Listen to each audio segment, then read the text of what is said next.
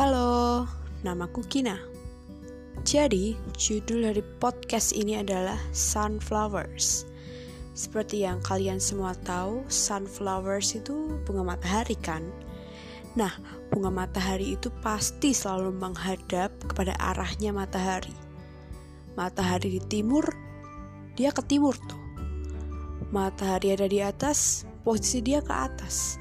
Matahari ada di barat, posisi dia ke barat Nah, di podcast ini kita bakal berkisah bersama Kina gimana sih cara kita konsisten ke mimpi kita, kita punya patokan dan mengikutinya terus.